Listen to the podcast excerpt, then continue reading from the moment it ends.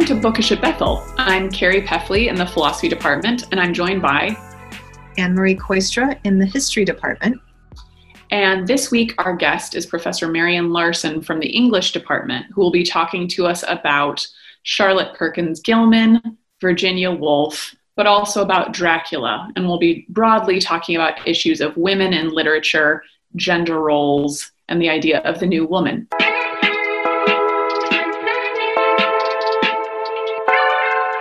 So we've got Marian Larson with us this week, uh, and we always like to begin by asking our guests what exactly the students will be reading this week. Yep. So uh, our focus for this upcoming week will be uh, works by two women, each of whom uh, is addressing some related and similar issues uh, in terms of uh, kind of the plight of women in the late 19th, early 20th century. Um, Charlotte Perkins Gilman uh, wrote the short story, The Yellow Wallpaper, and I've told my students that uh, if they enjoyed Dracula and the creepy vibe and not always knowing what's happening, then they will enjoy The Yellow Wallpaper also. Um, it's a story where the narrator is a woman who is being I use uh, air quotes pretty heavily right now, being cared for um, by her well meaning but, but very controlling husband who uh, is concerned about the state of her nerves and um, basically locks her in a room and tells her she can't do anything and things don't go very well um, I'll just say that much. And uh, then we're also reading a piece by uh, A Room of One's Own, um, a piece by Virginia Woolf, who uh, wrote a couple of decades after um, Gilman and after uh, Stoker wrote Dracula. And uh, she was asked to come to um, a, uh, a the campus of a women's college, Girton College in England, to talk about issues related to uh, women and fiction. And so she kind of constructs, she, she organizes her talk by constructing a story in which she has created a quasi fictional narrator who is basically largely based on Woolf herself, kind of taking us through the story of her own thought processes around this whole issue of women who want to be writers of fiction and why is it hard? What are some of the barriers for them? Um, i think it's super interesting to think about Woolf and gilman's story and then the ways in which women are portrayed and treated in dracula um, because there are some similar questions that get raised in all three books.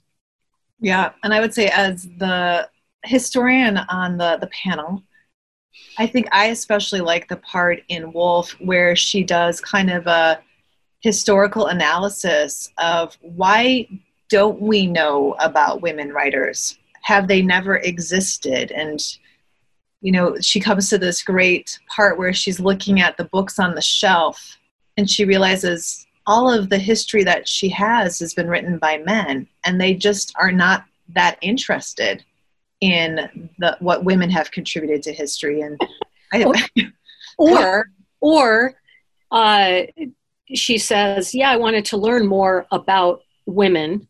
So i went to see well let's look at these books written about women.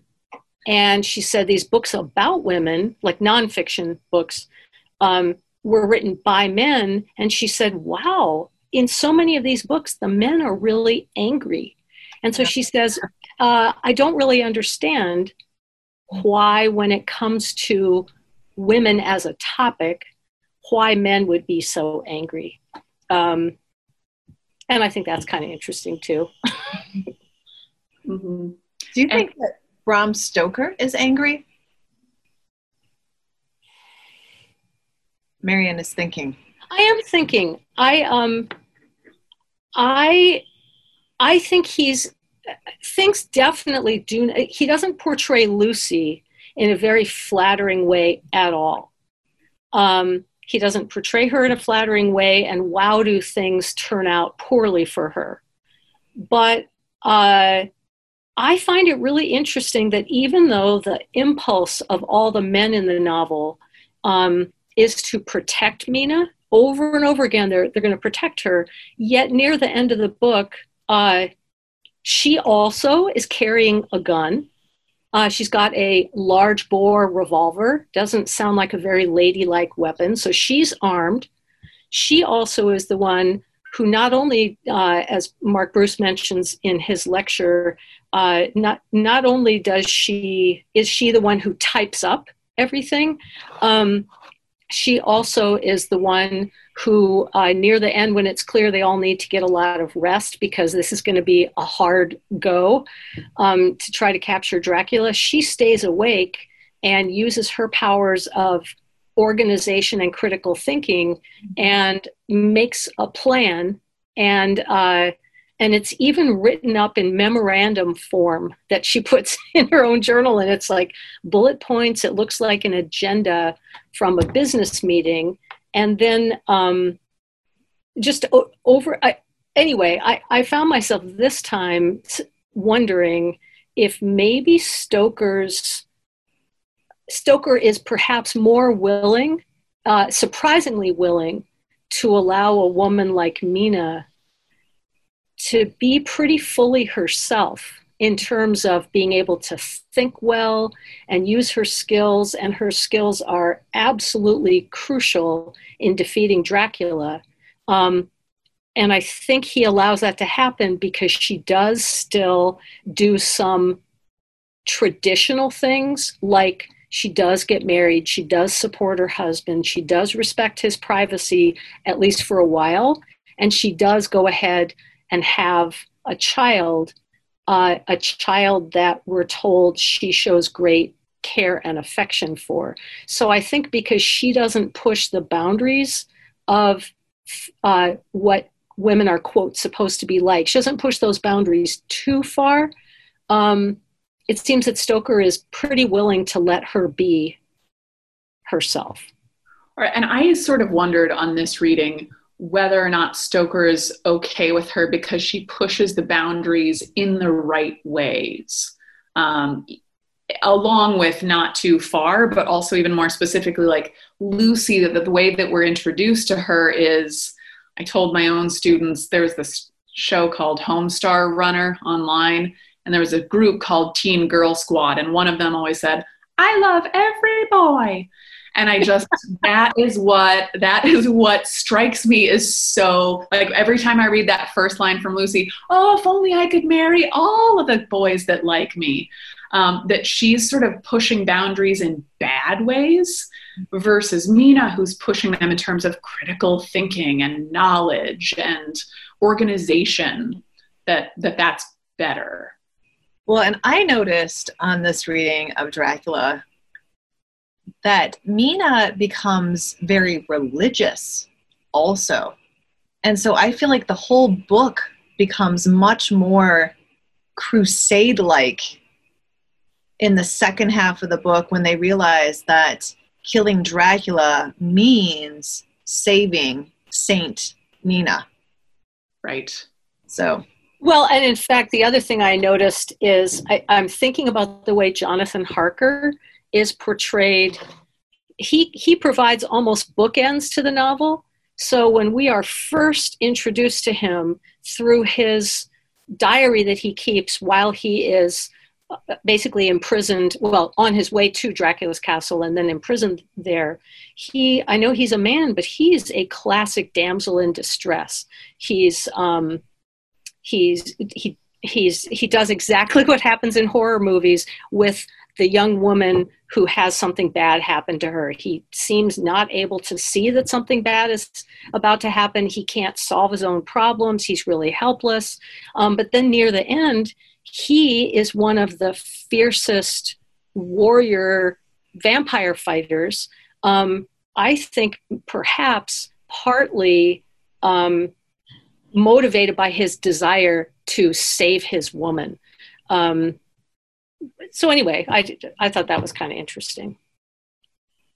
Well, and that potentially ties into your observation from Woolf, where she is asking the question, why in writing about women do men feel so angry? Because one of the things she kind of is noting is that men maybe think that they have power or they want to have power, but they realize that their hold on that power is actually fairly fragile.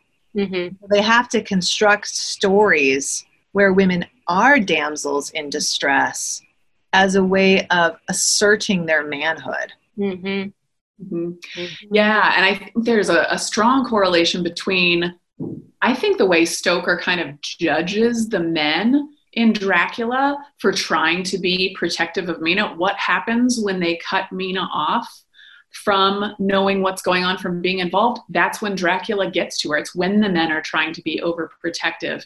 And then what what Woolf and Gilman are going to, their own experiences having been treated in this way by overprotective men who ended up doing much more harm um, because of how weak women were supposed supposedly.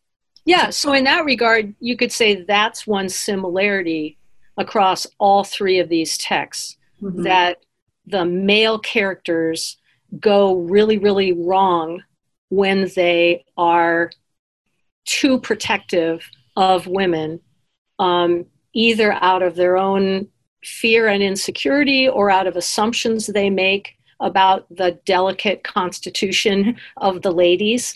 Um, and even though there's a lot that does come across as reasonably traditional in terms of gender roles in Dracula, um, it, it, still is clear that mean that the men in the novel kind of come to realize Van Helsing in particular that they need to let Mina be who she is, and when they let her be who she is, uh, well, when they don't let her be who she is and try to protect her, they endanger her mm-hmm. as well as themselves.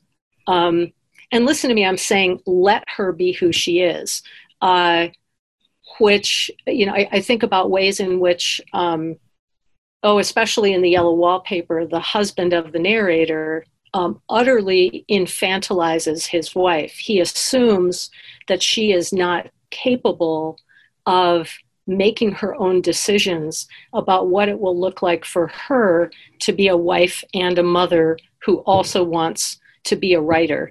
Um, so he makes decisions for her, um, just as we see uh, the men in Dracula making decisions for Mina. Well, and for Lucy too. Interesting. Yeah, and that so I've been thinking about um, the new this concept of the new woman that we see really in all three of these authors, um, and a comment that maybe you two haven't noticed, and we'll come to this in a podcast later on, but a comment that Rauschenbusch makes, right? So one of the theologians we we read this semester, where he essentially makes this this comment that part of the the dangers of, of modern society and of capitalism is that women um, are led astray in all of these ways. And he seems to be sort of using this idea of the new woman um, to talk about how this could really badly affect um, our theological understandings and and sort of that that particular connection. And I know we don't really explore that a whole lot in humanities for like the the theological connection to women, um, but it's certainly there. Well, and that ties into something that Marion was reminding uh, Carrie and me about um, about a movie that came out a few years ago, and uh, a reaction to that movie by an author who uh, the movie was Captain Marvel, right? And I did not see yep. the movie, but Captain Marvel apparently features a very strong female protagonist who fights maybe aliens in order to save the world. I'm probably mischaracterizing this. No, that's, that's what I got. Okay, okay. That's right. And the, the author who was writing about this and was writing from a very distinctly Christian perspective bemoaned this movie as an example of um, women stepping out of their roles and their essential differences from men. And um, well, here's a quote actually from the um, the article the ideology that sends Brie Larson, this is the actress who portrayed Captain Marvel, soaring fictionally, uh, uh, fictionally around outer space has sent our real daughters, mothers, and sisters devoid of such superpowers to war to serve and die in place of men. And this whole piece was kind of premised on this ideology that men in their essential roles protect women. And one of the things that I remarked on with my students this morning for another class, we're reading a book called The Sea Captain's Wife, which follows the story of a woman coming from working class background in the 1840s. And one of the things that the author mentions because of the historical record is that the men in this woman's life could not protect her. They were not protectors. Her father was an economic failure, her husband was an economic failure. And I said, I think one of the things that history can be helpful about is it helps us understand that we're romanticizing a past that never existed. But I don't know. Yeah. Well, I was just so the the piece that uh, Anne Marie mentioned um, was from a, a blog uh, from a, a blog uh, called Desiring God, and um, th- many of the entries on this blog. I mean, a lot of them don't deal with gender issues, but when they do, they uh, assume God ordained, very particular traditional ways of thinking about what men ought to be like and what women ought to be like. And they often uh, will use examples from Disney movies and fairy tales yes. to, to support that way of seeing things. And uh, a local um, Christian organization called Christians for Biblical Equality, which uh, two of its original founders used to be faculty members at Bethel back in the day, um, had the very next day posted a response. And uh, along the lines of what Professor Koister just said about uh, the sea captain's wife that you're having students read, um, in the rejoinder, the Christians for Biblical Equality author says, well, how about if we not draw from Disney and fairy tales? How about if we look at the Bible and let's notice that there are some uh, figures in the Bible. Take Deborah, for example, mentioned in the book of Judges, who was uh, a leader, a strong leader, and in fact, even a leader, a battle leader. And there is not a single place in the whole Bible that says anything negative about her or about her leadership nor is there any suggestion that the men who lived in Israel at the time were being diminished or emasculated by her leadership. Um, and so it, that's not the only point that they make, but they suggest that uh, maybe we would do well to think about evidence like that also from scripture. Mm-hmm. Um, yeah, I was very struck in reading the critique of the Captain Marvel movie um, because the attitude portrayed by that male author sounded very much like the times when the men in Dracula say things like, "Oh, uh, Mina, we've got to protect you. You're you're delicate." Um, con- constitution or whatever um, that we have to protect you well and same in the yellow wallpaper and same in maybe the true life story of virginia woolf mm-hmm. Mm-hmm. Yeah. And again, that, that overprotection keeps these women from being who they are and not necessarily who they are as women, but just who they are. So, this over sort of focus on this is how all women have to behave, this is how all men have to behave, as with, say, Jonathan Harker, who also at the beginning does not seem like a stereotypical male but that's not to emasculate him right? His the way he is a hero is different. Right. Well yeah. back, oh go ahead marion well i was i was going to bring it back to woolf and just simply say back to the issue of uh you know wh- what harm is done when rigid constructions of gender roles are implemented rigidly by people in power. What, harm is done? Well, in the yellow wallpaper, the harm that is done is that it, it seems pretty clear that the the narrator protagonist um, her condition gets worse and worse. Her physical, mental, emotional condition gets progressively worse because of the way the men in her life control her. In Dracula, um, I think you potentially could argue that uh, th- that Lucy's fate partly happens because of the way that men try to control things, and Mina they they almost end up costing her life and the lives of all of the rest of them because of Mina. Um, and then uh, oh, and then in Woolf, uh, I think it's near the very end of A Room of One's Own where she, you know, she has spent a lot of time basically trying to say, look. Being a really good writer, exercising your creative imagination and thinking well is a very hard task there are so many barriers to doing that well, barriers that would be present for a man or a woman.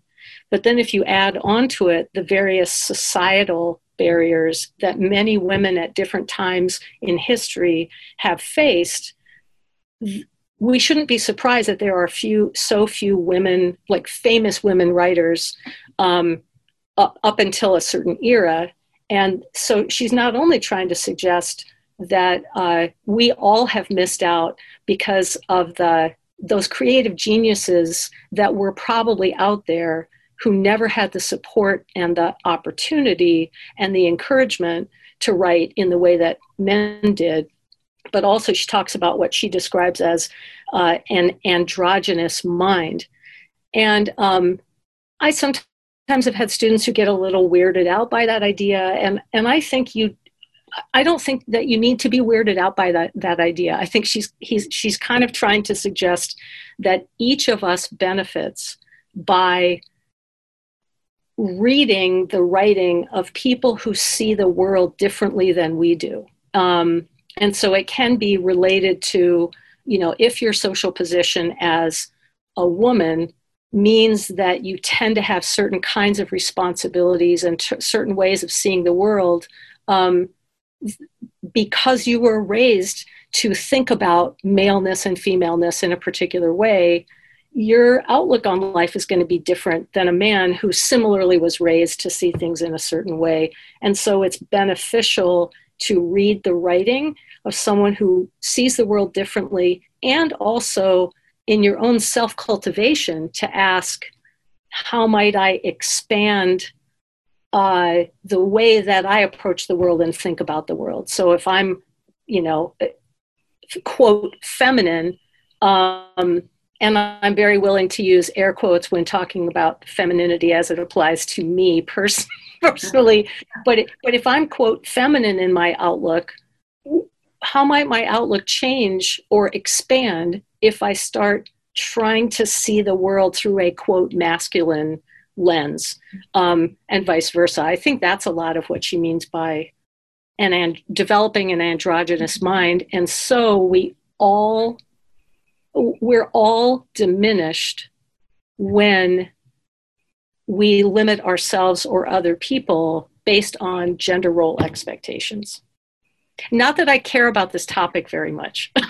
well, and I think too, that's part of the reason why Virginia Woolf, as much as she's interested in women writers and she celebrates the women writers that are um, coming into fruition during her own era she looks back at shakespeare and says this is why shakespeare is such a great author because he's an example of someone who clearly has this cap- capability that you're talking about and she encourages even the female authors to you know maybe write about the human experience and i remember there was a historian who said that's part of what makes frederick douglass great is that even though he's writing about his particular experience there is there are these moments even in his autobiography where you have a common human connection and that's what makes literature so powerful mm-hmm. even though you might want to express the particular mm-hmm.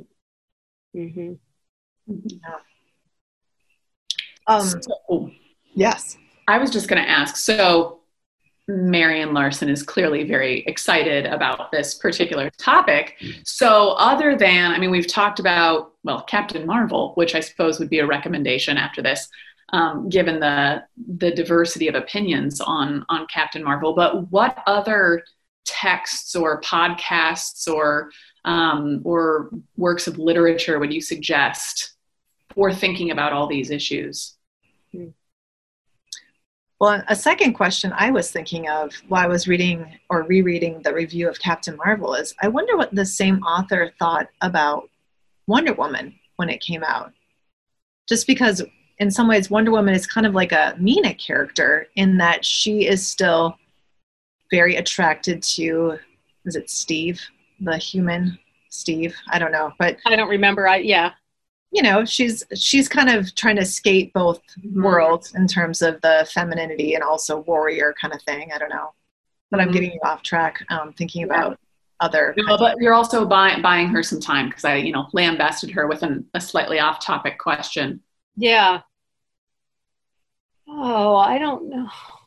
See, uh, well here's part I, i'm partly filtering a lot of my thinking through what woolf herself says so, uh, in a room of one's own, after talking about uh, the the small number of women authors that we are aware of from around Shakespeare's time, mm-hmm. she then moves into well, what about when the English novel was developing? Um, so, like. Uh, you know 1700s on into the 1800s uh, authors like jane austen or the bronte sisters for example um, and, and, so part of me thinks, oh, of course I ought to, I ought to mention them, um, which I would. But she makes the point. Uh, she spends a little bit of time looking at uh, the Austen and Bronte portrayal of some of their female characters, and she said she argues that you can see the limitations that those women authors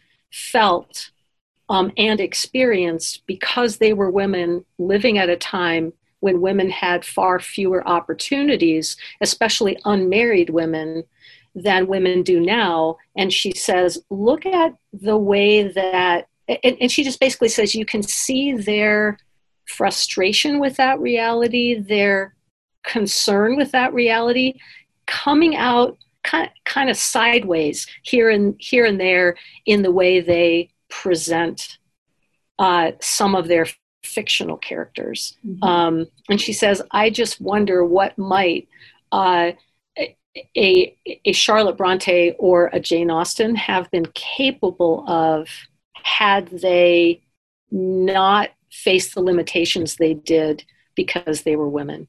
Um, and yeah. I think that's an interest. I just think that's an interesting mm-hmm. point. Well, and is it is it true? Is my memory serving me correctly? She thought maybe that Jane Austen was the better writer. Yeah, I think yes, she does say that. I think she. I would agree, I would agree with that actually, but well, I love Jane Eyre though. Yeah, I haven't. I just haven't read that in such a long time. Um, uh, related to this, I just watched for the first time the Greta Gerwig Little Women. Oh, yeah, so did I. Which kind of explores that idea. And I, I remember reading Little Women when I was younger and thinking, why in the world is she marrying the professor? This is very, like, it, it doesn't fit in. And I loved, yeah. I was sort of thinking of Greta Gerwig as Virginia Woolf reimagining Louisa May Alcott. Yeah. the limitations of yeah. this period. Yeah so funny because that book and the movie came up in the class that I taught this morning about the sea captain's wife. So there you go. It's apparently in the moment. Mm-hmm. It is. Mm-hmm. Um, so let's see here.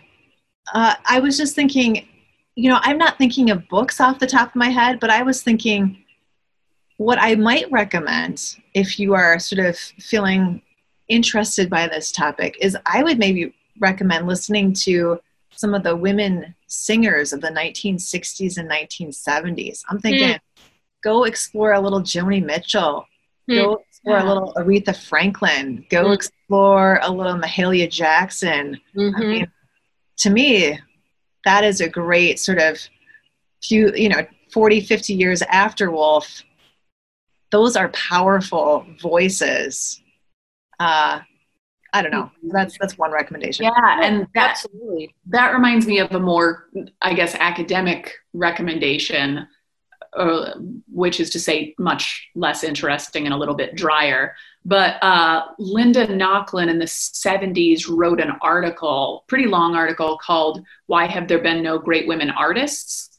Thinking Mhm. about women in the visual arts um, and exploring exactly these ideas and essentially saying, there there haven't been women artists not because women haven't been good enough but because they haven't been allowed a seat at the table and she kind of looks at the history of western art um, and and thinks about women and their relationship to that Well, and that this is uh, steering things in a tangentially related direction, but two comments. One is in a room of one's own.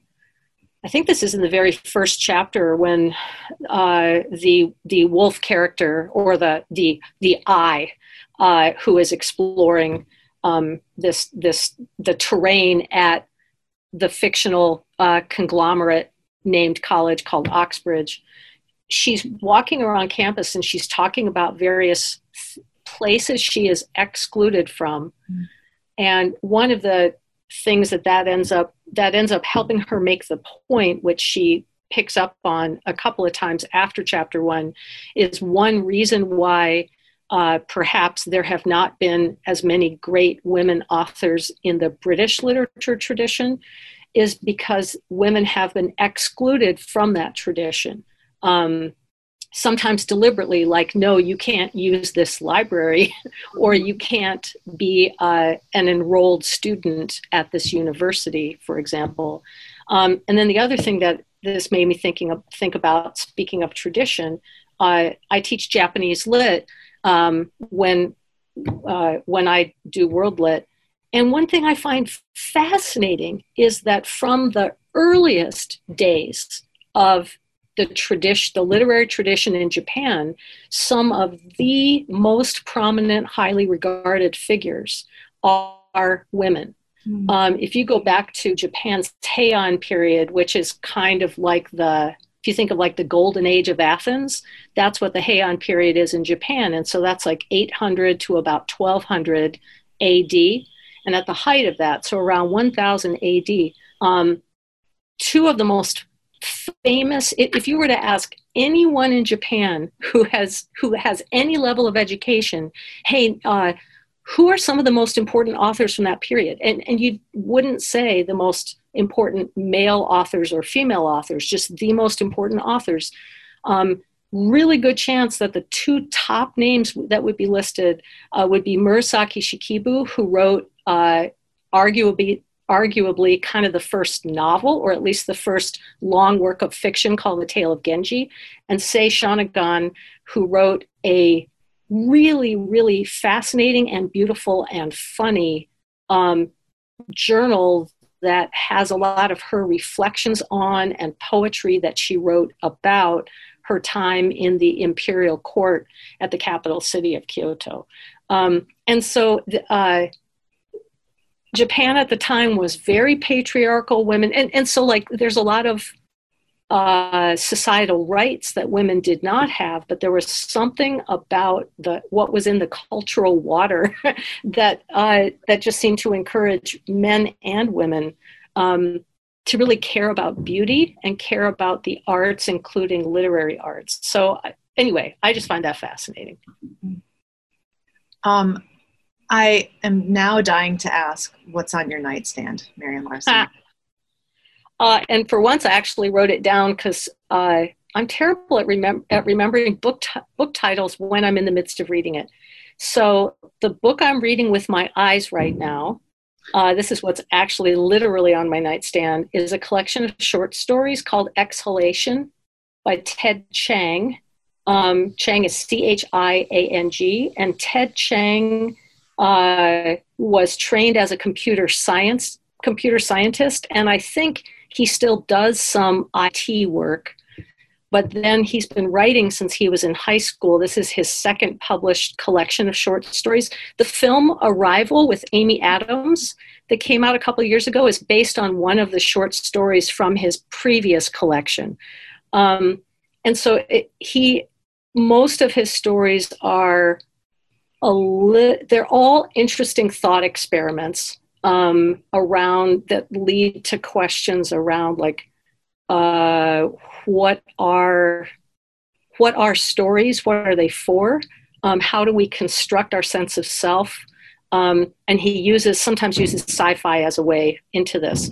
And then the book i'm listening to right now is called uh, stranger in the shogun's city by amy stanley it's uh, a work of nonfiction that is written in such a way that you feel like you are following a really interesting story and so uh, there's a woman from a, uh, a the family of a prominent Buddhist priest who uh, lived. She lived in the early early to mid 1800s, which was really close to a time of dramatic change in Japan. And she uh, she wrote tons of letters uh, to friends and family. Most of most of these letters still exist. So a lot of this uh, book is based on her experience, and she becomes kind of a window into what did this time period in Japan look like. And it's super well written and really interesting. Nice. Carrie, what's on your nightstand? So um, one of them is the same book as uh, one of the same books from last week, except for I now know the author's name. So it's Hiking with Nietzsche, um, which is written by John Kaag, K A A G.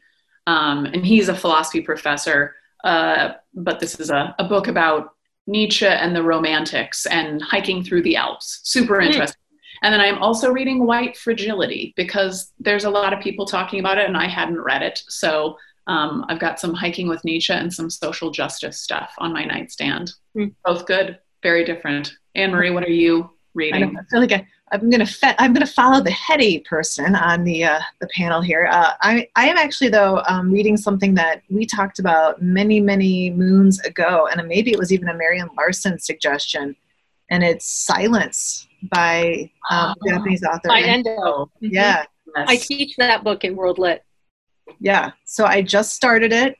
It's so far very interesting, um, and I'll keep you posted. Yeah, I'm excited. I'm excited to hear your reaction. All right, great. Well, thanks for joining us on Bookish at Bethel.